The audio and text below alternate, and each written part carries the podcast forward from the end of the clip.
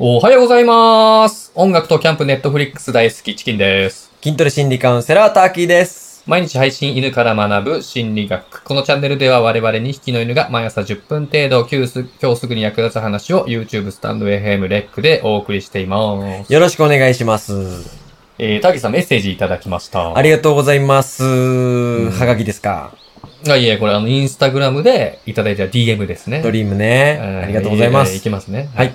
えー小学1年生と年少の子を持つ父親です。同世代だ。えー子供の習い事について検討している時期です。うんどんな習い事がおすすめですか、はいまたそもそもこの年齢から習い事をさせることはいいことですかと。ありがたいメッセージですね。もう子供の習い事といえばね、うんターキーさんの得意分野だと思うんですが。ありがとうございます。うん。これね、とにかく、うん。子供が好きなことをやらせてください。子供が好きなことをやらせるのが一番いいと。うん。うん。これ聞いたら、またありきたりなこと言ってとね、うん思うかもしれないので、はい。今日は科学的なデータと根拠を示して、なぜ好きなことをやらせるのがいいのかというのおをー説明します。いいですね。はいうん。まずどの観点から考えるのがいいのかって話なんですけど、はい。んどの観点っていうのは、えっと、はい例えば、うん。その、お父さん自身がはい。自分の子供をどうしてもプロ野球選手にしたいとか、うん子供をプロ野球選手にすること自体が、うんそのお父さん自身、自分自身のうん夢で、それが俺の人生だとうんいうのであれば、うんもうそれはそれぞれなので、うん。もうじゃあ、どうぞっていう話、勝手にややったらっていう話になっちゃうのが結論なんですけ ど、あーはいあのー子供に自分の叶えられなかった夢託しちゃうパターンのやつ。そうそうそうそうあそう。別にそれぞれの人生なんで、それがはい全てとか、はい。ね、そうたまにそういう人もいるけど、はい。まあ一応今回はうん、子供が、子供自身がうん将来幸せに暮らせるようにっていう観点からお話をさせていただきまうす。んそうでねはいは。いそれがいいでしょうね。はい。そう、はい幸せ、幸せ自体が難しいじゃないですか。はい。はい。定義づけ。けとして。うんうん。なの、で、一応将来、うん。まあお金に困んない子供。ああ、そういうことですね。はい。うんうんうんうん。という定義でお話をさせていただきます。いお金に困らない子供になるためにはというところですかね。そうはいはいはいはい。そう。まあ収入はね、もう絶対値ですから。そうそうそうそうぜ。ひお願いしたいと思い一ますつのね、絶対的な基準になると思うので、なりますね。はい。はい。で、今回は結構有名なデータを紹介します。うん。まあ、我々の業界なんかではよく用いられる話だったりするので、はい。もし興味がある方とか、うん勉強熱心な方うんうん。なんかは聞いたことあるデータかもしれないんですけど、はい。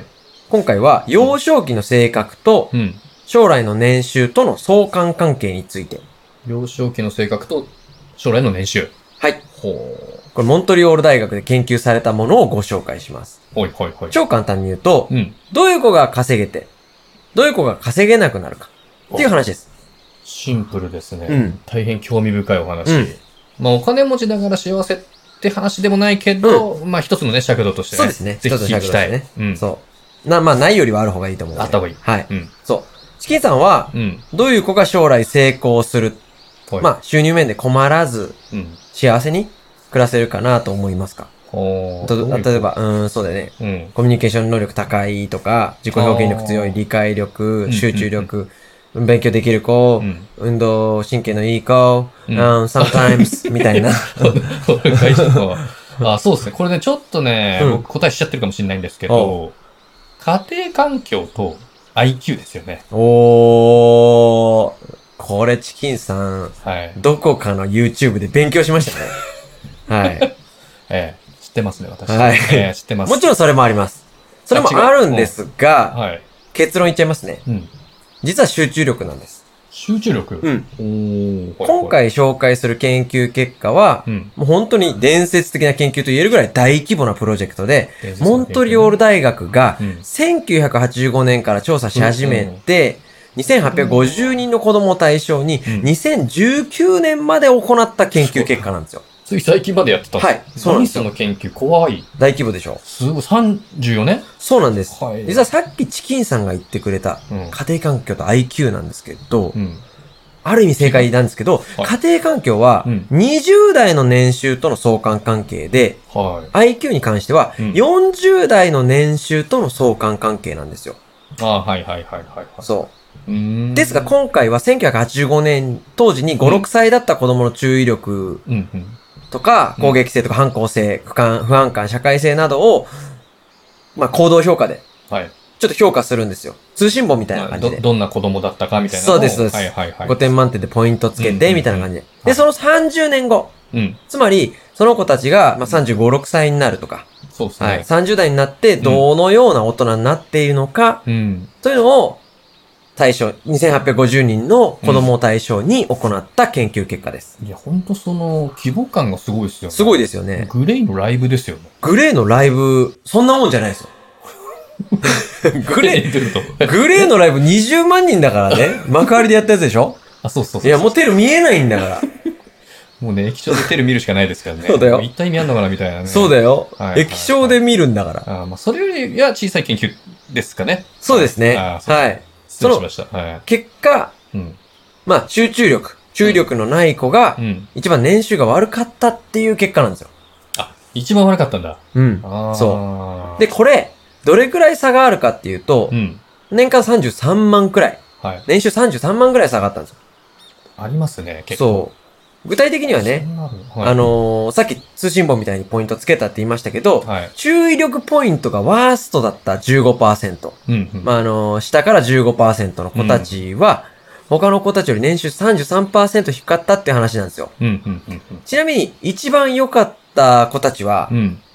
コミュニケーション能力のポイントはい。が高かった子たちで、うん。まあ、そのトップ集団と注意力3万の子たちが33万くらいの差があったと。ああ。はい。まあ、注意力があんまりない子たちと、はいコミュニケーション能力が高い子たちの差が33万。そうですね。はい。だからまあこれでかいな10年で330万の差ですよ。すごいな、もうセレナの新車ですね。そうですよ。いいパワー。いいいパワーですよ、これ。これそうなんですよ。。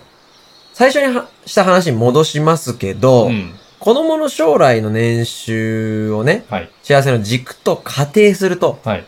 子供の集中力を鍛えた方がいいですよっていう話なんですよ。うん、うん、うん。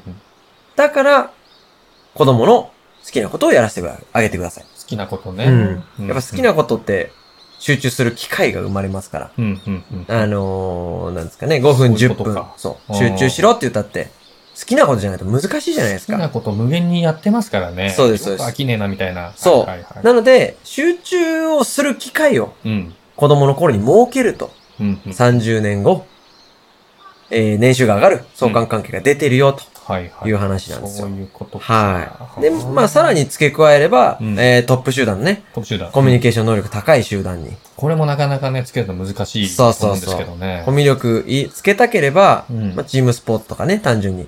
あ、チームで何かやるやつ。そう、はいいかもしれないですね。はいはいはいだからサッカー好きな子とか野球好きな子、うんバスケ好きな子っていうのは、うんもうそれに集中してくれるし、うんコミュニケーションも上がるから。うんうんまうあん。そういうのやらせていいんじゃないですか。あ最高ねそういうはい。ことですか。はいいちなみ、に、子供の集中力がうん最大限に上がる瞬間っていうのがあるんですよ。瞬間うん。集中力が、そうなんで瞬すよ。間がある。はいおーこれは、分かってるものの中にうん、分からないものが出てきた時の不確実性なんですよ。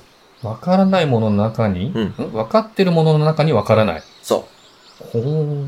だからん、えー、例えば虫好きな子が、はい。めっちゃいっぱい虫のこと知ってると。うん。虫博士ね。そうう。んだけど、その中でも知らない虫が出てきて、初めて見た虫に対して、なんだこれってなってる瞬間がはいはい一番集中力高新まる。発見のね。そあー確かに、う。うん。あるね。なんか変な虫いるみたいな、ね。その瞬間もすごいですよ。あうん。ーまあ、電車好きな子が、新しい電車見たりとか、はい。ね、サッカー好きな子が新しい技見たりとかそうそうそうそうそういところもそういう感じなんですかね。そうです、そうですんん。わからないことの中にわからないものが出てきたと。はい。好奇心くすくすぐられるので、ん。わかりそうでうんわからないとか、うん、うん。わかるものの中に、えー、わからない不可じ、わからない出てきた不確実性。不確実入れ性。てますさっきから。えっと、僕ね、ちょっとそこが不確実です。あ危ない。お入れたね。今日ね、なんか久々にターキさんの本格的な、心理学的な話出しちゃいましたよね。だいぶ熱く出てきましたけど。久々にねはい、賢いところ出ちゃったんじゃないですか、こえれ。ー。いや、もう、いや、だってモノマネ一回も今日してないですもんね。皆さんお元気ですか今日のささやきと昨日のちょっとあらちょっとちょっとそちょっと待って待って。井上陽水ですかえ違う井上陽水です。はい。えー後半はいいのよ、それ今日の、ささやきと。グラデーションで変更すんのやめてくれます誰後半は玉聞こあ、えです。あ、そっか、そういうことか。た。はい。びっくりしたな。はい。無理やり出さなくていいんですよ。えーそんな。出さなかったからっつって。うんそうですね。あーじゃあちょっと反省の念も込めて、あの、まとめと質問者さんへのメッセージを。わかりました。はいはい。習い事は、うん。とにかく好きなことをうん。させてくださいと。うん。はい。で、そうすると、今以上、これ以上。 あの、多分、 はい。考えてる時にモノマネで 場を開けるのやめてもらいます。開いてました 開いてましあた。 ーダメだ、深く捨てだ。えーで集中力上がるよと。 ちゃんとズバッと言ってくださいよ。はい。そうですね。ね。集中力上げるために、そ好うですね。きなことをやらせてください。うんそうすると、うん。その子が30代になった時に、うんまあ年収が上がって、うん。えー、年収が上がると、はい。一つの幸せのきっかけになるんじゃないのとうんうん。いうお話でした。ありがとうございます。どうもありがとう。それ、犬よりよすでしょはい。ああ、難しいな、違いがね。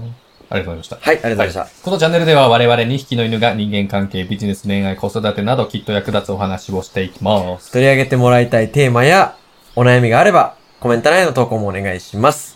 Twitter、Instagram でもメッセージ受け付けてます。それじゃあまた明日、See you tomorrow! バイバーイ。